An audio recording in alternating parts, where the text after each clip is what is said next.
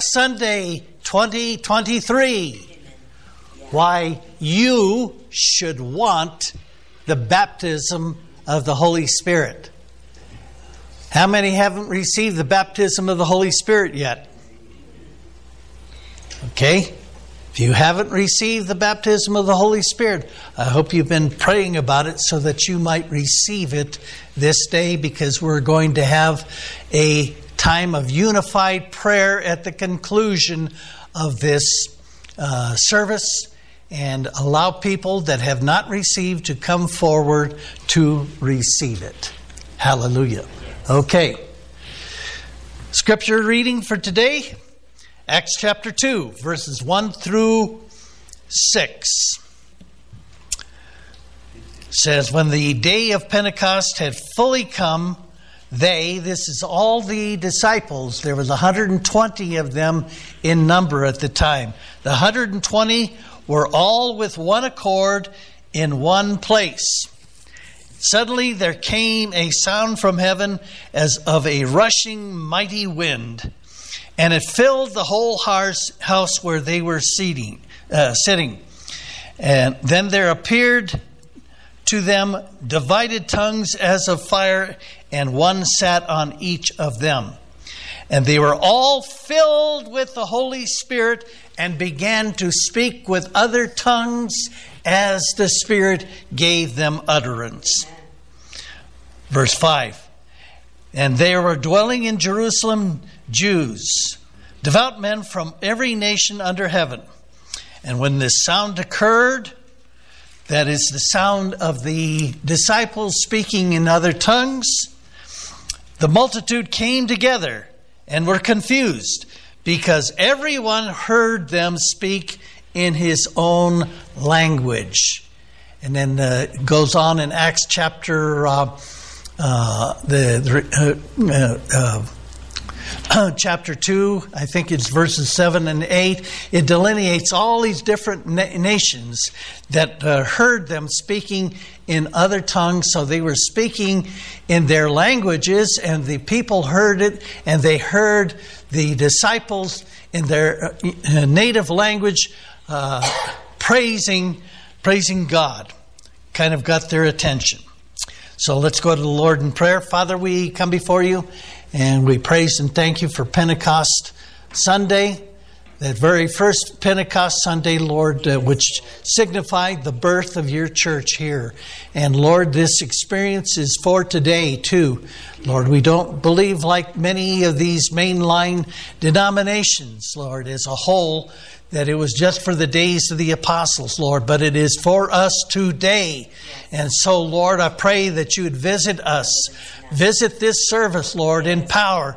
And as we, uh, at the conclusion of this service, Lord, when we call people to come forward, Lord, that have not received the baptism of the Holy Spirit with the initial evidence of speaking other tongues, I pray that you would uh, sweep through this uh, congregation, Lord, and baptize us even as you baptized the, those early disciples. Thank you for being with us in power, and we pray this in Jesus' mighty name. Amen. Okay, so today is Pentecost Sunday. It's on the 50th day after Easter, if you wonder about the timing of it. So you take Easter and count 50 days after Easter, that's Pentecost Sunday. The first Pentecost uh, occurred on the day of the Feast of Weeks, also called the Feast of Pentecost, four, which is the fourth feast on the Jewish calendar. The significance of the day of Pentecost cannot be minimized. It is the, regarded as the uh, d- day that the Church of the Lord Jesus Christ officially began. Jesus was fulfilling his prediction in found in Matthew chapter 16, verse 18, where he told his disciples, Upon this rock, now this rock is not the Apostle Peter, even though Peter had just given, given his uh, great confession. It wasn't upon Peter personally, as the Catholics believe, the Roman Catholics believe, but instead it was Peter's confession That is, that Jesus was the Christ, the Son of the living God. That's what it, it's talking about. Upon this rock, this confession that you have given, Peter, I will build my church, and the gates of hell or Hades will not prevail against us. Against us, brothers and sisters, as the church, the gates of hell will not prevail against us. Amen. Now, that doesn't mean that the uh, gates of hell are trying to overrun us. They've already overrun this world, you know, and placed it un- under its uh, uh, Satan's bondage. And that's why we assail it now through the name of Jesus Christ and the fact that Jesus Christ is the Christ, the Son of the living God. We come against it. And there's not a single stronghold that the devil has built up that can withstand us right. when we stand in the name of Jesus and the power of the Holy Spirit. That's what Pentecost is all about. It's about the power of God. Hallelujah. On that day of Pentecost, the Holy Spirit was poured out on the disciples, again fulfilling Jesus' prediction that it would happen. Okay, Jesus' prediction of the Holy Spirit. Luke chapter 24, verse 49. Behold, I, that is Jesus, this is just before Jesus' ascension into uh, heaven. Uh, as I was explaining to Lane and Marlena, they came over to my house, uh, to the parsonage there. It's not my house, it belongs to the church. Hallelujah. But anyway, they came over to the parsonage, and I spent a couple of hours with them this past Tuesday uh, going through these scriptures. So Jesus predicted this, and then he repeated it. You know, the uh, uh, book of Acts acts like a sequel to the Gospel of Luke. But in Gospel, the Gospel of Luke, it says, Behold, I, that is Jesus, send the promise of of my Father upon you, that is, the disciples. But tarry in the city of Jerusalem until you are endued with power from on high. We're going to see this in a minute. The primary purpose of the baptism of the Holy Spirit is for power. Okay? Acts chapter 1, verses 4 and 5, and uh, verse 8 Remember, the book of Acts is a sequel to the Gospel of Luke. Luke wrote both of them. The first one was detailing Jesus' birth and his, his teachings. And then the book of Acts is a, uh, uh, a history of the early Christian church. So it's a sequel to the Gospel of Luke. And Jesus said in Acts chapter uh, 1, starting at verse 4, and being assembled together with them, he commanded them not to depart from Jerusalem, but wait for the promise of the Father. The promise of the Father was this baptism of the Holy Spirit, which, he said, you have heard from me. For John truly baptized with water, but you will be baptized with the Holy Spirit not many days from now. And we're going to see that that not many days was a total of 10 days. Verse 8, okay? This is a key. And I would suggest that you memorize this verse. Memorize Acts chapter 1, verse 8. But you will receive power after that the Holy Ghost has come upon you and you will be my witnesses in Jerusalem and all Judea and Samaria and to the uttermost parts of the earth, or the ends of the uh, earth, as it says in uh, the the other versions. King James ver- versions reads uh, uttermost parts of the earth. That's how I memorized it. Okay, now here, this is important here. Upon as opposed to within. All Christians, how many uh, is a Christian here? If you are a Christian, you have received the Holy Spirit. But just because you have received the Holy Spirit and He is dwelling within you doesn't mean that He is upon you. Upon you specifically in power. We see this with the early disciples. Okay? That great Easter Sunday, that evening, Jesus came into the upper room there. He appeared to them.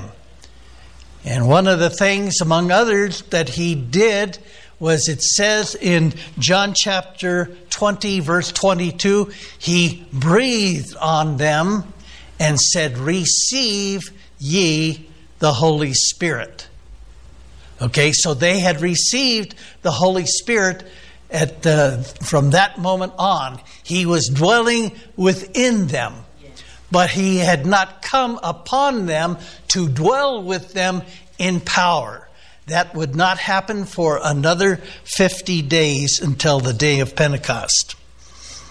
Everybody that is a Christian has the Holy Spirit dwelling within them.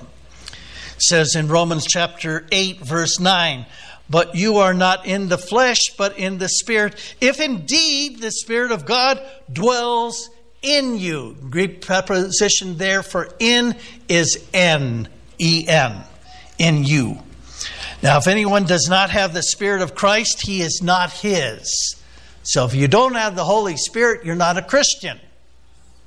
But he is dwelling within you. But if you haven't been baptized in the Holy Spirit, he has not come upon you to dwell with you in power. The Holy Spirit dwelling in, in you is not the same as the Holy Spirit coming upon Greek preposition there is epi, upon you in power. As we just read, you will receive after that the Holy Ghost is come upon you, epi. Acts chapter 1, verse 8. The Holy Spirit eh, eh, coming upon you is also known as the baptism of the Holy Spirit. In other words, it falling, you know, there's other terms that they, that they used here, uh, falling on them. You know, it says that in, uh, uh, with Cornelius and his household. Uh, it also says uh, that they were clothed, uh, that endued, that means clothed with power from on high, as we just read in Acts chapter, I mean, not Acts, uh, Luke chapter 29, uh, uh 24, verse uh, 49. Also talks about the Holy Spirit being poured out, also called the latter rain movement. So we saw two symbols of the Holy Spirit the rushing mighty wind in Acts chapter 2, and also the Holy Spirit coming upon them as cloven tongues of fire. You know, we're going to sing at the end, we're going to sing a song where it combines all three of these. So that's two right there wind and fire. And also during his sermon that Peter preached there in Acts chapter 2, he quotes the prophet Joel, which said, In the latter days, and these are the latter days. This is why it's just been since the beginning of the 20th century, the modern day Pentecostal and charismatic out, uh, uh, movements. You know, the, it has come in the latter days. In the last days, the latter days, I will pour out my spirit upon all flesh. So that's what God wants to do. If you haven't received the baptism of the Holy Spirit, He wants to pour out His Spirit upon you. It also talks about there, that was a quote from the prophet Joel. And Joel also talks about the early and the latter rain. The early rain was what happened to the disciples there in that first century. And the latter rain is what's come upon mankind since the beginning of the uh, 20th century. Okay, so we're gonna, that song is gonna talk about the wind, it's gonna talk about the rain, and it's gonna talk about the fire, the fire of God. Hallelujah. You also should want to receive the baptism of the Holy Spirit because you must receive the baptism of the Holy Spirit in order to operate in the nine gifts of the Spirit. Now, a quick history lesson. The baptism of the Holy Spirit was first poured out on the disciples on the day of Pentecost. But this was not just for the first century Christians, unlike what uh, many people believe. Uh, there's been numerous outpourings on believers throughout church history, and I don't have time to go into all of those. Uh, but uh, again, it was uh, he, uh, the Holy Spirit and by the way, I say He because the Holy Spirit is a person. How many of you know the Holy Spirit is a person? Yes. Okay? It's not just an impersonal force. The Jehovah's Witnesses liken him to God's radar beam. Well, a radar beam uh, you can't lie to. You know, there's places in Scripture that talk about lying to the Holy Spirit. You know, it talks about grieving. You can't grieve a radar beam, an impersonal force. The Holy Spirit is a person. It's a he, it's not an it. Amen? Yeah. Hallelujah. Okay, he is a person. Okay, so uh, Charles Parham and the Apostolic Faith Movement, they rejected the teachings of other Protestant movements that denied the, this baptism of the Holy Spirit, and they began to seek the second blessing. Not only the first blessing where you receive the Holy Spirit at the moment you are born again, but a second blessing where He would be poured out upon them in power. And it happened starting on January 1st, 1901. What's significant about January 1st, 1901? You know what that was? That was the very first day of the 20th century.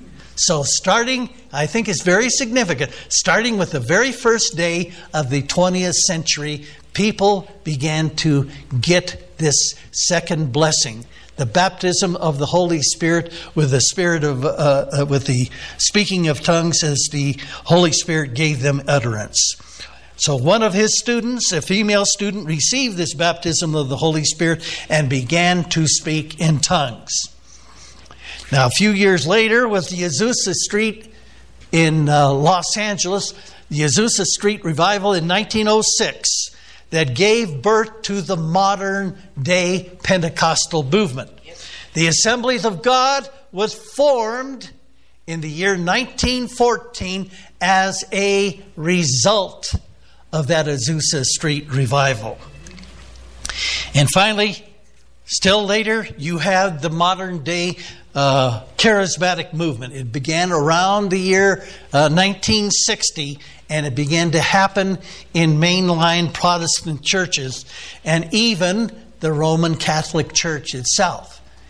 And that's a symbol to me that even though you know, people may be Roman Catholics, some of them are saved nonetheless. I think that they are saved not because of the Roman Catholic Church, but almost in spite of it, with all of the dogmas and doctrines that are anti biblical that have crept into the church. Now, this modern day Pentecostal or charismatic movement was rejected by and large by the most of the people in these mainline churches. And I can give a testimony to that too. I got uh, the baptism of the Holy Spirit way back in uh, November of about sometime in November of 1975. I didn't make a note of it, and I spoke with tongues, and I came into. Uh, you know, I belonged to InterVarsity Christian Fellowship at uh, San Diego State University, where I was attending at the time, and I just boldly declared, I got baptized in the Holy Spirit last night. Well, that, uh, that, as, as the saying done goes, that went over like the proverbial lead balloon. And see, see, I was ignorant at the time. You know, I'd been only really earnestly seeking the Lord, and you know, for uh, uh, less than a full year at that point. And I didn't know about all these, you know, politics that had crept into the church. And all I knew is that I read about that experience right here in the book of Acts. And uh, you know the uh, uh, the gift of the prayer tongue in 1 Corinthians 14. That we're, we're going to go through that a little bit later on. And I didn't know that uh, people didn't believe that that experience was uh, not for the day. Also, you know, during my first year of Bible college, I went to a charismatic Bible college, Melodyland School of Theology. And uh, my second year of Bible college, I roomed with a man, young man by the name of Welch Hill. And Welch had received that baptism of the Holy Spirit. And he was engaged to uh, a woman at the time. And, uh, you know, she just thought, oh, this is terrible. You get baptized in the Holy Spirit. And she outright told him, you need to reject this thing, or, you know, I'm going to break off our engagement. So she was giving Welch the uh, ultimatum either me or the Holy Spirit. Well, guess what? Uh, get, get, guess what Welch chose? You know, he chose the Holy Spirit over her. her. You know, I guess she was kind of like Job's wife. You know, Hallelujah, praise the Lord. okay, uh, uh, there's another thing too. Is you know, uh, while I was attending uh, San Diego State at that time, I came in contact with people from the Campus Crusade for Christ, and one of them, you know, uh, uh, I made a, an agreement for him to disciple me. Well, the very first day that we were, you know, uh, going to meet together and everything, uh, you know, he found out that I was a Pentecostal and I'd been baptized in the Holy Spirit, and he took upon himself to school me to reject this, even though I'd already had the experience. Kind of like this one guy I heard that, uh, you know, he was praying one day and he started speaking in tongues just out of the clear blue sky. He didn't even know anything about it, he just started doing it. Then he found out later he wasn't supposed to have it. Hallelujah. so anyway, uh, uh, he he uh, he was doing his level best to convince me to reject this teaching, and I, I kept on saying to him, you know, let, us move on from this subject. He says, no, no, I know we, we got to do it now. We, we're going to come back to this, you know, so I want to get it taken care of now. Well, you know, I didn't meet with him too much after that, but. Uh, uh, you see, the, the founder of uh, uh, Campus Crusade for Christ was a, a, man by the name of Bill Bright. How many of you heard of Bill Bright before? Well, Bill Bright uh, they had a retreat area up in Lake Arrowhead, which was only about maybe uh, 40 or 50 miles from uh, uh where I was going to Bible study. And uh, the people there at Melodyland Christian Center, from which the Bible college that I attended to, you know, sprang out of, they invited Bill Bright to come, and he kind of put him off. No, no, no, no. And finally, he said, "Okay." And he came and he saw the people there at Melodyland praising and worshiping the Lord. And it really melted his heart. And the, uh, you know, week after that, he went back and called a meeting of his staff, staff and he says, I don't want any more of these, this talk about uh, speaking of, in tongues being of the devil which is what some of them are, are so extreme they think it's uh, of the devil. It's not, though. It's the Holy Spirit of God, not the unholy Spirit. Amen? Okay. Moving along here. Why you should be baptized in the Holy Spirit. I should, everybody say that. I should be baptized in the Holy Spirit. Hallelujah. Why you should be baptized in the Holy Spirit. Number one, Jesus wants you to be baptized in the Holy Spirit. That should be reason enough. Amen? Amen? That should be reason enough that Jesus wants you to be baptized in the Holy Spirit. Remember Luke chapter 24, verse 49. Behold, I, that is Jesus, send the promise of my Father. Here's another, there's another word, terminology. It's the promise of the Father of my Father upon you, that is the, the disciples, but tarry in the city of Jerusalem until you are endued, literally clothed with uh, power from on high. And this is not just for the disciples of those days, you know, or just the, the, the disciples that Jesus was, was speaking to. Again, this is just before he ascended up into heaven, because it was experienced by others throughout the book of Acts. There's not just one baptism of the Holy Spirit that's recorded in Acts, in Acts chapter 2, but you see it multiple times elsewhere in the book of Acts. If you don't believe me, read through the book of Acts. A second reason that you should want it is because the first disciples also wanted the Holy Spirit baptism that Jesus promised them. Now, those initial 120 waited 10 days for it. You know, Jesus said, You will be baptized in the Holy Spirit not many days from now. How many days was it? Well, it was exactly 10 days. How do we know it was 10 days? Well, we know it because it says also in the uh, first chapter of Acts that Jesus appeared to his disciples a number of times over a 40 day period before he ascended to heaven. Okay? But the Holy Spirit baptism took place on the day of Pentecost, which was 50 days. So, consequently, by uh, advanced calculus, you know, 50 minus 40, you know that it was 10 days afterward. So that was not many days hence, uh, just as Jesus had told them. 10 days afterward. Now, what were they doing during those 10 days? Well, it says that they were all in accord with uh, one accord in the upper room. So they were there in the upper room. What were they doing? I believe that they were really praying and seeking God. And they were probably fasting too.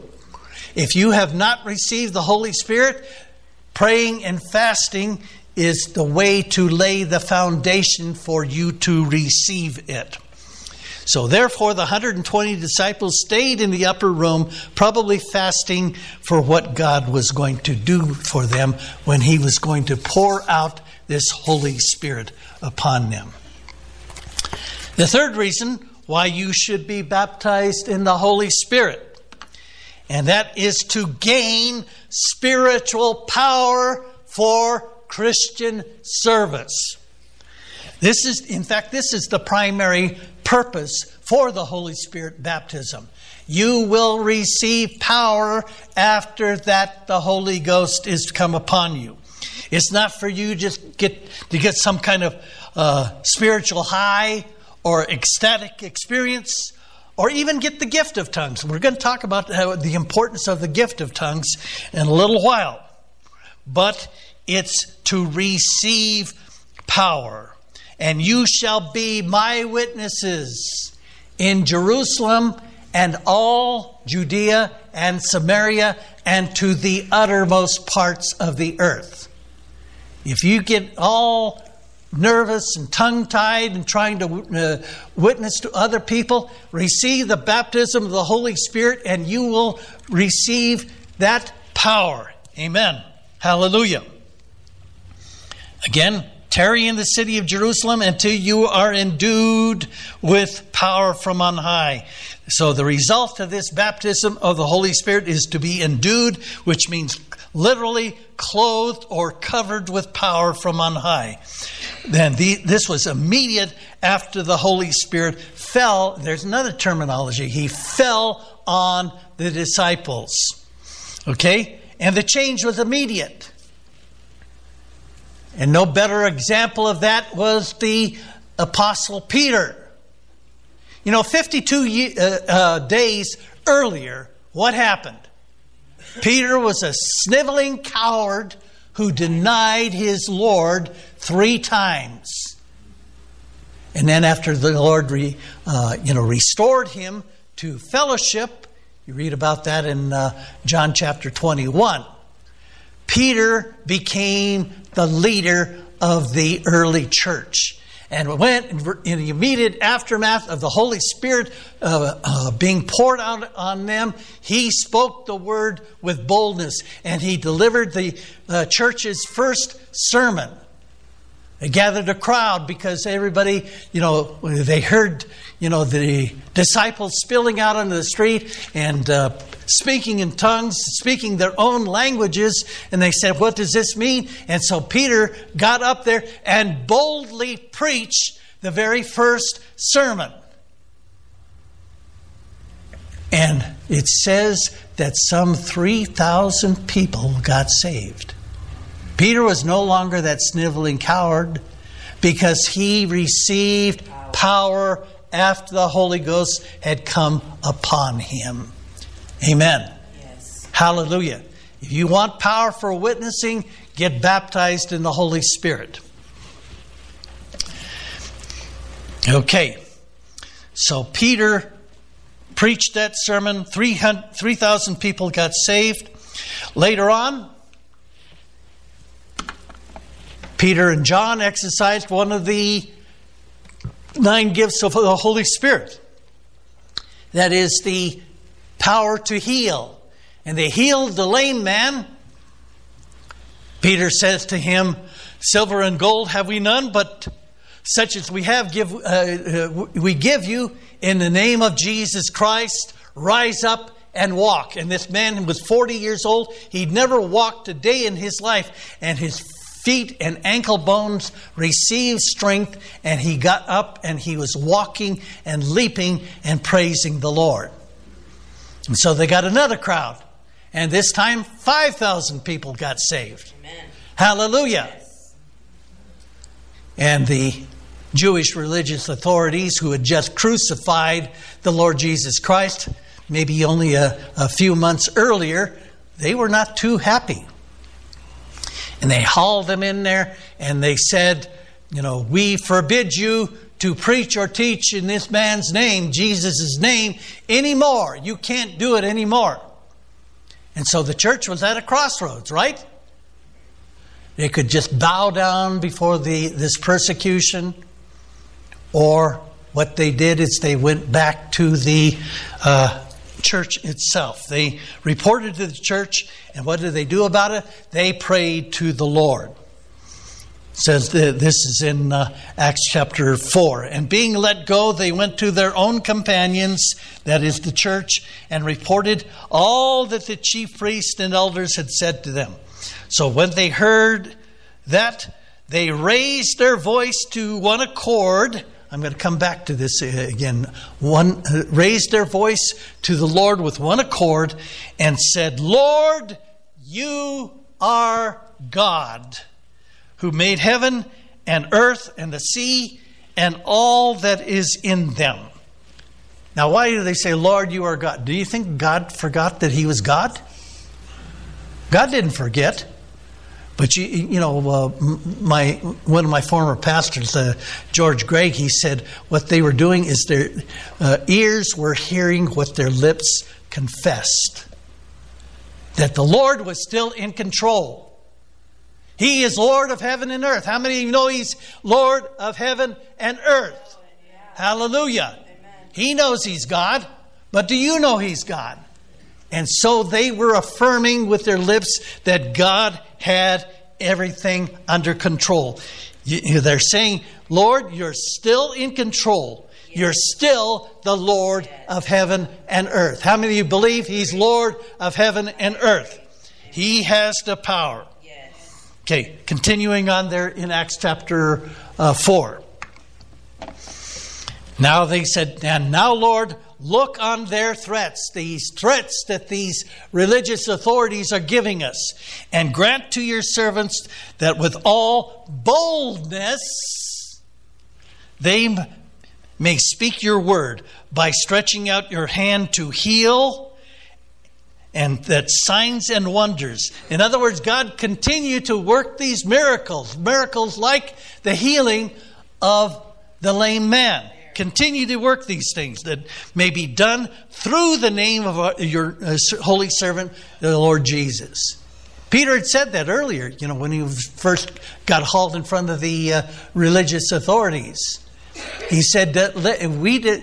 Why do you look at us? You know, like we had the power to do that. We don't have the power to do it. The power is through the name of Jesus Christ and the power of His Holy Spirit working through us. Verse 31 And when they had prayed, the place where they were assembled together was shaken. almost like an earthquake right there in that upper room or wherever they were. And they were all filled with the Holy Spirit. I thought they were filled before. But they got filled again. Amen?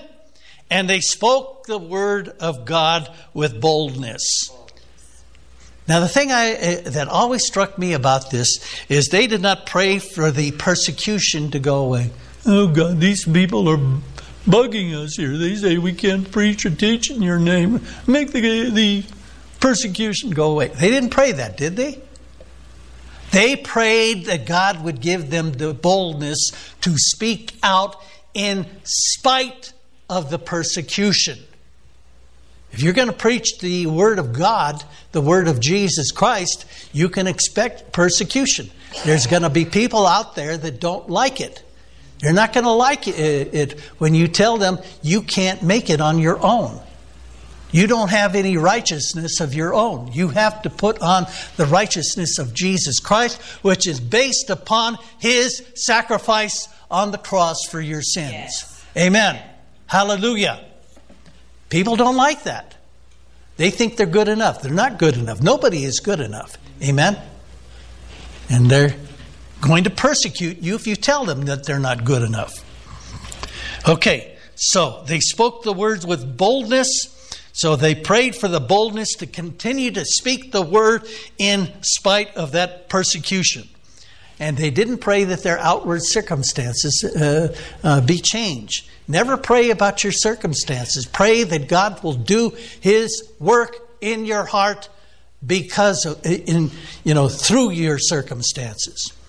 You know, my uh, mentor, the uh, late Dr. Walter R. Martin, had a uh, sermon, one of the most dynamic sermons I've ever heard in my life. is called The Baptism of Boldness, and he preached it right from this scripture there in Acts chapter 4.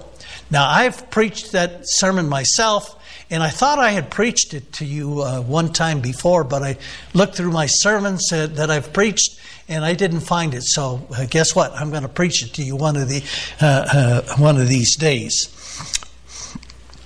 The baptism of boldness. Note also that they were again filled or baptized with the Holy Spirit again. You know, some people object, uh, object to this uh, uh, talk of the baptism of the Holy Spirit because they say, well, you're talking about a second blessing. You know, uh, first blessing is when you receive the Holy Spirit when you're born again. Uh, why are you talking about a second blessing? Walter, again, Walter Martin used to say, no, I'm not talking about a second blessing. I'm talking about a third blessing, and a fourth blessing, and a fifth blessing, and an infinite number of blessings as you walk through life because you are a leaky vessel. You're filled with the Holy Spirit, but you have a tendency to leak Him out. And so you have to be continually filled with the Holy Spirit. And this is what Paul says too.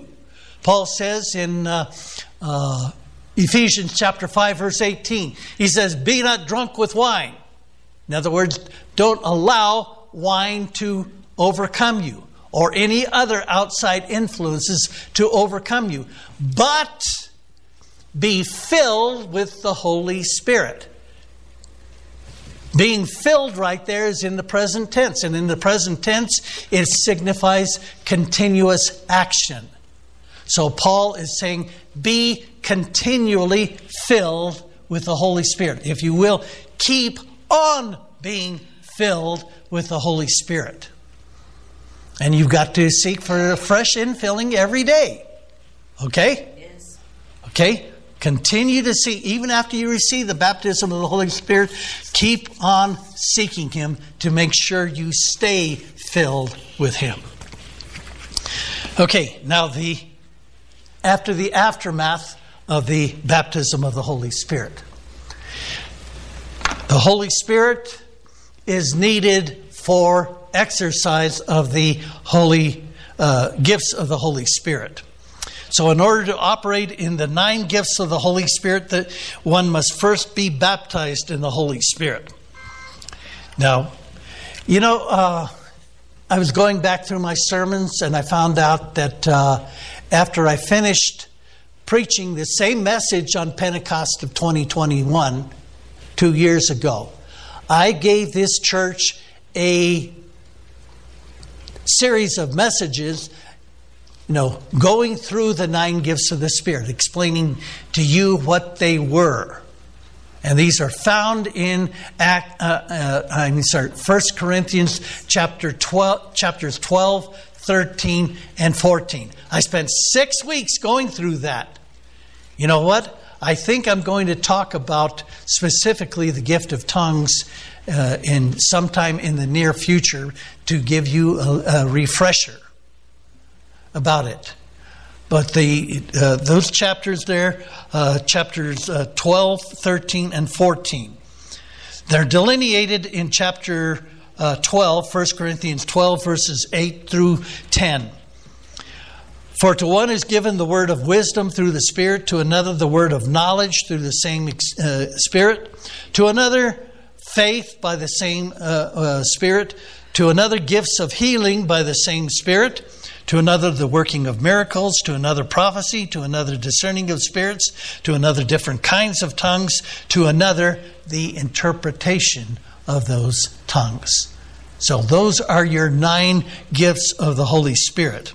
Now, there's other uh, lists of the gifts of the Holy Spirit elsewhere in uh, uh, Paul's epistles, but this is the main one that's used to delineate it. And these spiritual gifts are important. You know, right at the very beginning of 1 Corinthians chapter 12, verse 1, he says, Now concerning spiritual gifts, brethren, I do not want you to be ignorant. In other words, spiritual gifts are important. And an important gift of the Holy Spirit is the gift of tongues. Before I uh, start talking about what Paul says about it in 1 Corinthians uh, uh, 14, let me just say this that the tongues are the initial evidence of the Holy Spirit. This is standard Assemblies of God doctrine, which we are a part of. Okay? Uh, now, I personally don't believe in limiting God. God can do it any way He wants. But I will tell you this the way that I read in the book of Acts, the biblical pattern of the baptism of the Holy Spirit is that those who were being baptized spoke in tongues. And there's four occasions in the book of Acts where we read about people receiving the baptism of the Holy Spirit. The first, of course, was there in uh, Acts chapter 2, specifically uh, verse 4. And they were all filled with the Holy Ghost and began to speak with other tongues as the Spirit gave them utterance. Okay? The, Assemblies of God is very specific about that terminology. Began to speak in tongues as the Holy Spirit gave them utterance. Another occasion was uh, in Acts chapter 10. You have the story of Cornelius and his household. Cornelius was a Gentile. In fact, he was a uh, Roman centurion. He's a, a, an officer in the Roman army. He was over a hundred men. But he nevertheless feared the God of Israel and was continually giving them alms and offerings. And what he was praying to this God of Israel one day, and suddenly an angel appeared before him and told him to go uh, send for Peter, who would uh, get, tell them the true gospel that he needed to be saved. And God was at the same time dealing with Peter, because Peter was a Jew, you know, typical uh, Jewish person at that time, in that he, he was forbidden to even go to the home of a Gentile. But because God had dealt with him, he wound up, you know, when Cornelius sent these men over to fetch uh, Peter, God told him, you know, there's, there's, these men that are coming for you. Uh, you know, just go with them. Don't, you know, don't ask any questions. I'm, you know, behind this whole thing. And so Peter and some of his Jewish companions got there to the home of Cornelius and his household, and he began to preach the gospel to Cornelius and his household. And as they heard the word, God bore witness with them that this was the truth. And to show Peter and his companions that the Gentiles had received that, God poured out his Spirit upon Cornelius and his household. Amen. And they began to speak in other tongues. Okay? Verse 2. While Peter was still uh, speaking these words, the Holy Spirit fell upon those who heard the word, that's Cornelius and his household, and Peter and his companions heard them speak with tongues and magnify God. So they began, and, and, later on, Peter used this as a justification. You know, he they called him on the carpet. The church there Jerusalem called him on the carpet. He said, "You went over there and uh, you know uh, to a Gentile's house and broke bread with him. And then Peter explained to them, you know, I preached the gospel to them, and God gave them the same experience, the baptism of the Holy Spirit. They spoke in tongues and magnified God, just like what happened to us way back there in Acts chapter 2. So the holy the uh, evidence that the Holy Spirit had been given was that they spoke in tongues and magnified God. Another occasion in Acts chapter 19, verse 6, Paul encounters these disciples, certain disciples. He finds out that, uh, you know, they've been baptized with John's baptism, but they didn't know anything more about that. Paul says, uh, you know, have you received the Holy Spirit after you first believed? And they said, no, we haven't, we haven't even heard that there is a Holy Spirit. So Paul explained, you know, the uh, word of God more accurately to them, kind of brought them up to speed. Then he laid hands on them. Here, in verse uh, 6 of Acts chapter 19. When Paul had laid hands on them, the, the, these disciples of John, the Holy Spirit came upon them. Again, came upon. Same terminology that we've been talking about. And they spoke with tongues and prophesied. So, once again, the initial evidence of the baptism of the Holy Spirit is they spoke in tongues. And then they also operated in another spiritual gift, the gift of prophecy. And finally, there's also Acts chapter 8, verse uh, uh, 18. This is a story of the Samaritan believers. In the aftermath of the persecution of uh, St. Stephen, you know, the religious authorities said, we're really going to crack down on these guys. And it says, you know, and it, it, it's weird right here because God had told them that they were going to be witnesses in Jerusalem first, then all Judea, then Samaria, and then to the uttermost parts of the earth. They hadn't been following those instructions. They, they still had just gathered together there in Jerusalem. They were all concentrated. And it's like God was saying, hey, I need to get you guys out and obey that great commission that I gave you. And so he created, uh, allowed this persecution to really start in earnest and has scattered the disciples all over the place. And one of them, Philip the evangelist, went to uh, Samaria. And uh, Philip the evangelist uh, preaches the word of God to them. They believe, they get saved, they get baptized. And then Peter and John find out about that and they go to Samaria and they start laying hands on people and they get baptized in the Holy Spirit.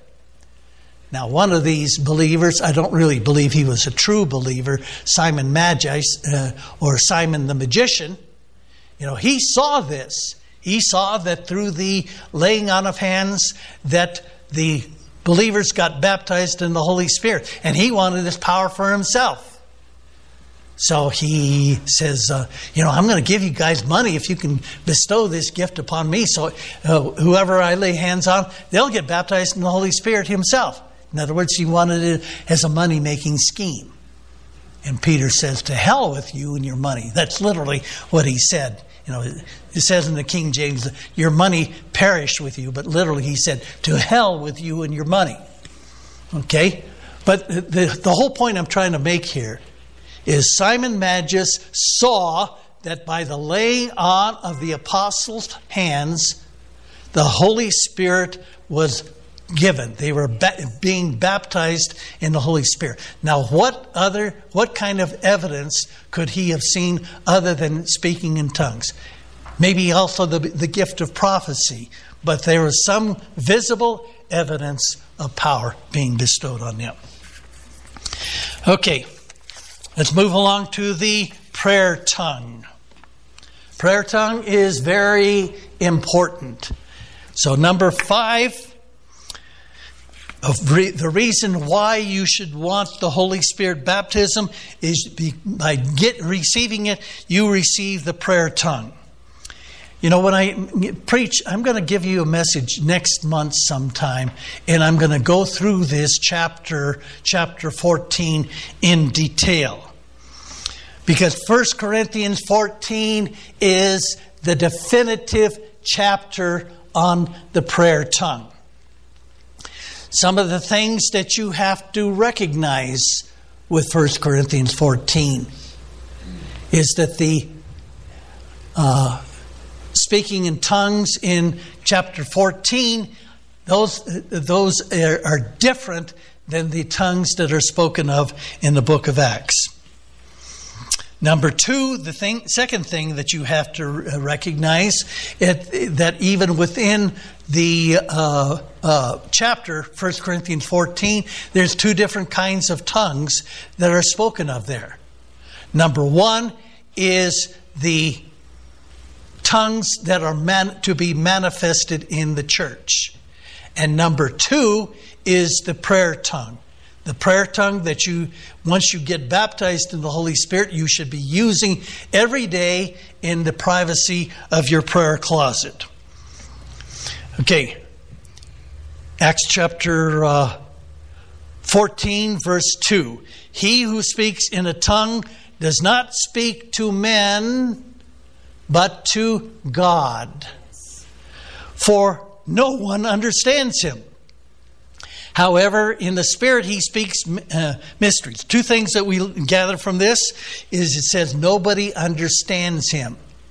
Not even the speaker understands what he's saying. In fact, I can't think of a single instance in the Bible where it says that the speaker understood what he was saying. Not even Acts chapter 2, where they were obviously speaking human languages.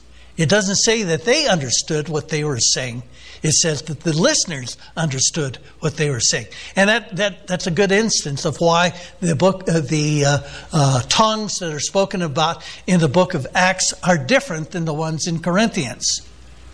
This says, no man understands him. Well, that wasn't true in Acts chapter 2. The right. listeners understood him, right? Okay, so obviously you've got a difference right there. Okay. However, in the Spirit, he speaks mysteries. Okay? So that's the, the difference right there. He speaks mysteries. Verse 4 of Acts chapter, um, uh, 1 Corinthians 14. He who speaks in a tongue edifies himself.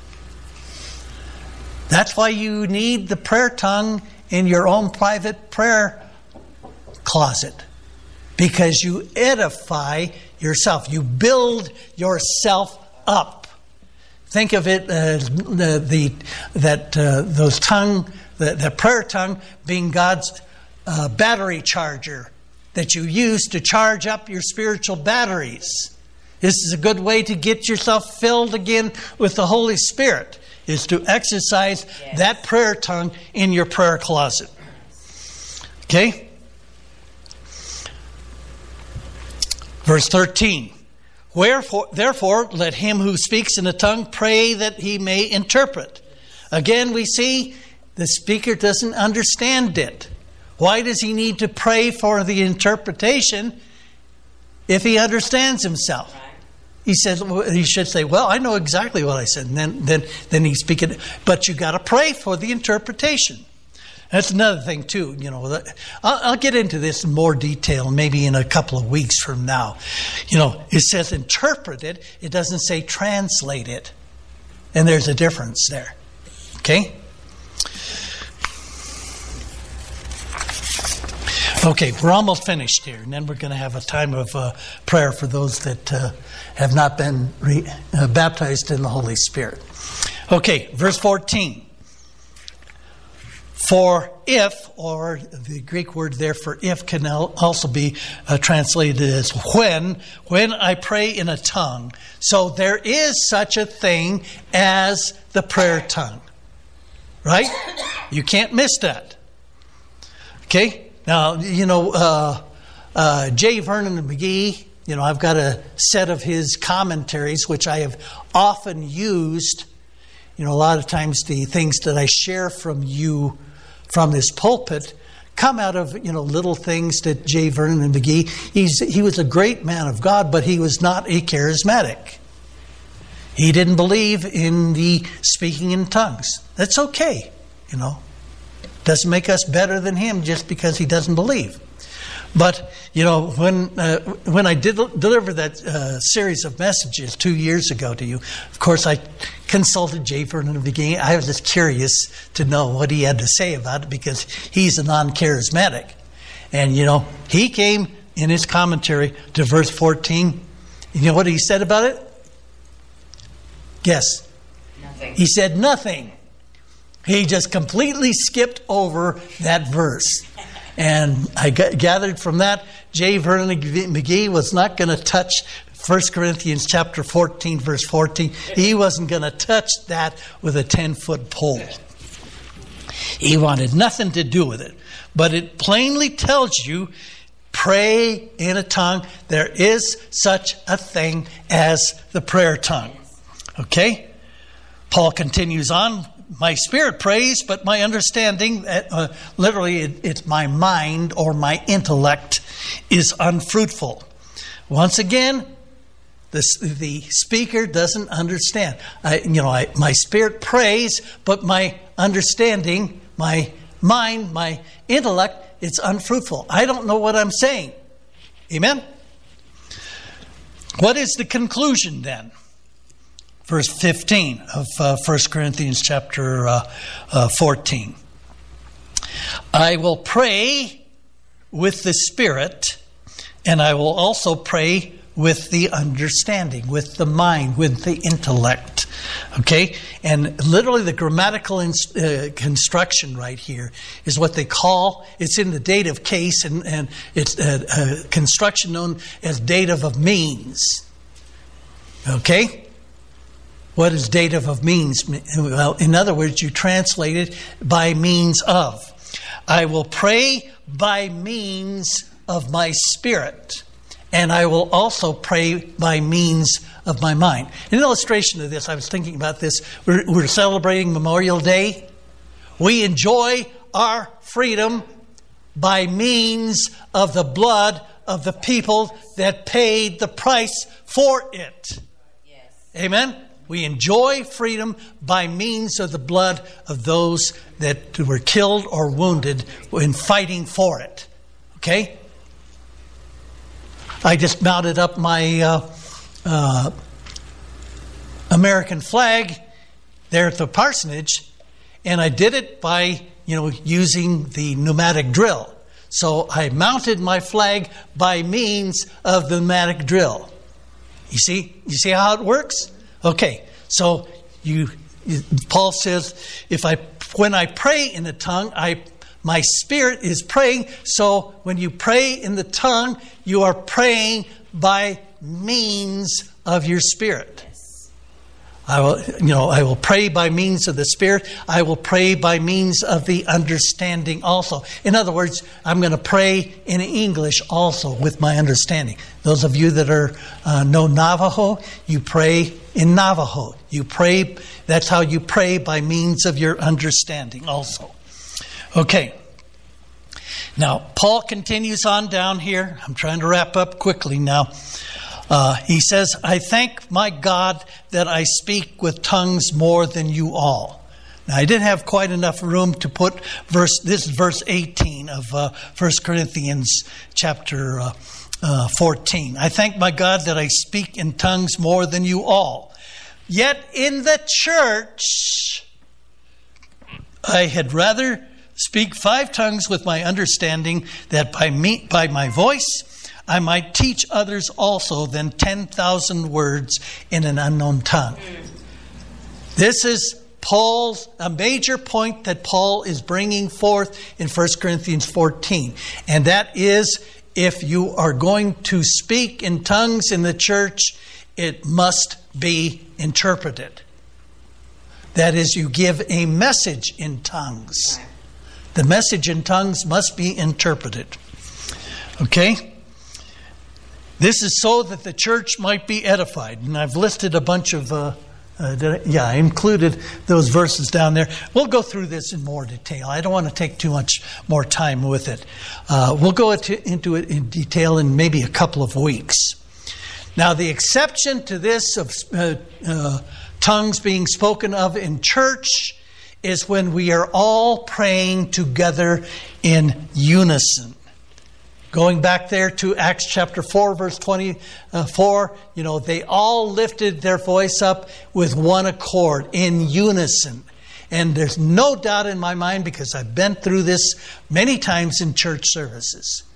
They were praying in their native tongue, which was Aramaic at the time, but they were, I, there's no doubt in my mind, they were also praying in tongues too. Okay? And that's what we're going to do in just a couple of minutes here. We're going to be praying, and I am going to stand up here. I'll be praying in my prayer tongue. And I want people to gather around me, other people that have been baptized in the Holy Spirit. I want you to lay hands on these dear ones too that come forward to get baptized in the Holy Spirit. Now, like I was sharing with Lane and Marlena, the prayer tongue works. And I shared with this, I think I shared this story with you every Pentecost Sunday. You know, I was a missionary, the first extended missionary trip I took to uh, uh, Thailand. I was encountering a lot of difficulty. You know, the spiritual forces of darkness over there in Thailand are very, very strong. And I was having a lot of spiritual difficulty. I was, you know, my prayer life was, uh, you know, I just couldn't seem to break through. And so, you know, the Holy Spirit moved upon me and said, why not, you know, use your prayer tongue? And I was kind of skeptical at first, and I said, well, I don't know, Lord, you know, and I just felt led. I said, okay, I'm going to pray in my prayer tongue for 15 minutes. And when you have that prayer tongue, you can pray it any time. You pray it at will. That's another thing that Paul talks about here in 1 Corinthians 4, 14. He said, The spirit of the prophets, the spirit of the ones that are also speaking in tongues, you know, you remain in full control of your faculties. And you can pray in that prayer tongue anytime you feel led by the Holy Spirit. So the Holy Spirit led me and said, uh, I said, okay, I'm going to put it to the test. I'm going to find out if this thing is really real. And I'm going to pray in tongues for 15 minutes. And I'm going to do this every day. So that very first day, you know, I started praying in tongues and um, looking at my watch, you know, when's the 15 minutes going to be over with? And I looked at my watch a half a dozen times. The next day, I, I, I still did that, but I, I did it less. And, you know, by about the fourth day, I discovered that I was not looking at my watch anymore. And, you know, I began to extend that beyond the 15 minutes. You know, you, you can, in your prayer tongue, you can pray for literally hours if you want, if you've got the, the time. And I highly recommend it too. You know, and, you know, I was extending it. It was not just 15 minutes, it was 20, it's 25 minutes, and even beyond that. And I wasn't just praying in tongues anymore, I was praying in English too, Amen. with a lot of power. power. Because that prayer tongue loosened up my tongue, and I began to pray with that power. I edified myself, I built myself up spiritually. So the prayer tongue works brothers and sisters. This is why I push it on you so much. I want to see you grow and mature in the faith, and the prayer tongue is a uh, good way to do it. Okay, so um, In conclusion, a little recap of what we've uh, uh, been covering here. You should want the Holy Spirit because you need the ho- baptism of the Holy Spirit because Jesus wants you to have it. Don't tell me God doesn't want you to have it. He does want you to have it. Number two, the early disciples wanted it to the point of praying and fasting for a number of days, 10 days, to get it. Number three, we need it to, in order to be the most effective ministers of the gospel we can be. And it will allow us to speak with boldness to others. Again, loosens up your tongue. That prayer tongue loosens up your tongue. Number four, you need to need it before you can operate in the nine gifts of the uh, Spirit, as recounted in 1 Corinthians chapter 12. Number five, it is necessary to obtain the prayer tongue, which uh, will allow us to pray much more effectively. Because we bypass our intellect and we speak directly to God. He that uh, speaks in the tongue speaks not to men, but to God. We speak directly to God as He moves us. And once you get it, you should be using your prayer tongue every day. See, when I got baptized in the Holy Spirit, I did. They didn't tell me that. I didn't discover that until uh, months later. You should use your prayer t- uh, tongue every day. And again, trust me on this, brothers and sisters. The prayer tongue works. And this is the reason why the devil has tried so hard to suppress this message and even used well meaning Christians to try to tell you that it's not valid for today. Now, we're finished here. Uh, go ahead and uh, uh, get ready to load that uh, thing up uh, there, uh, Susie.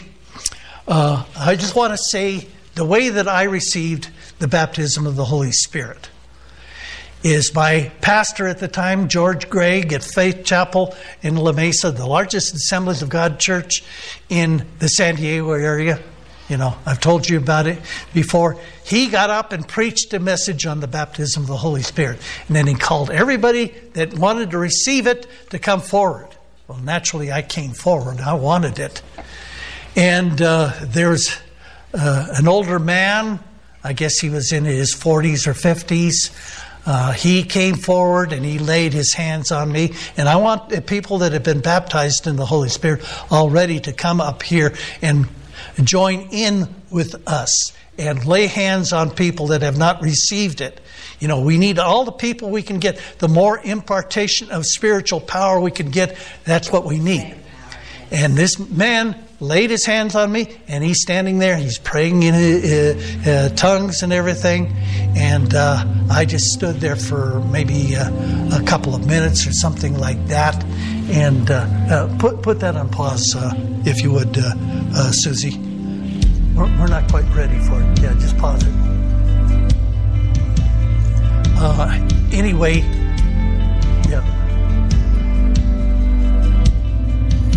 Susie.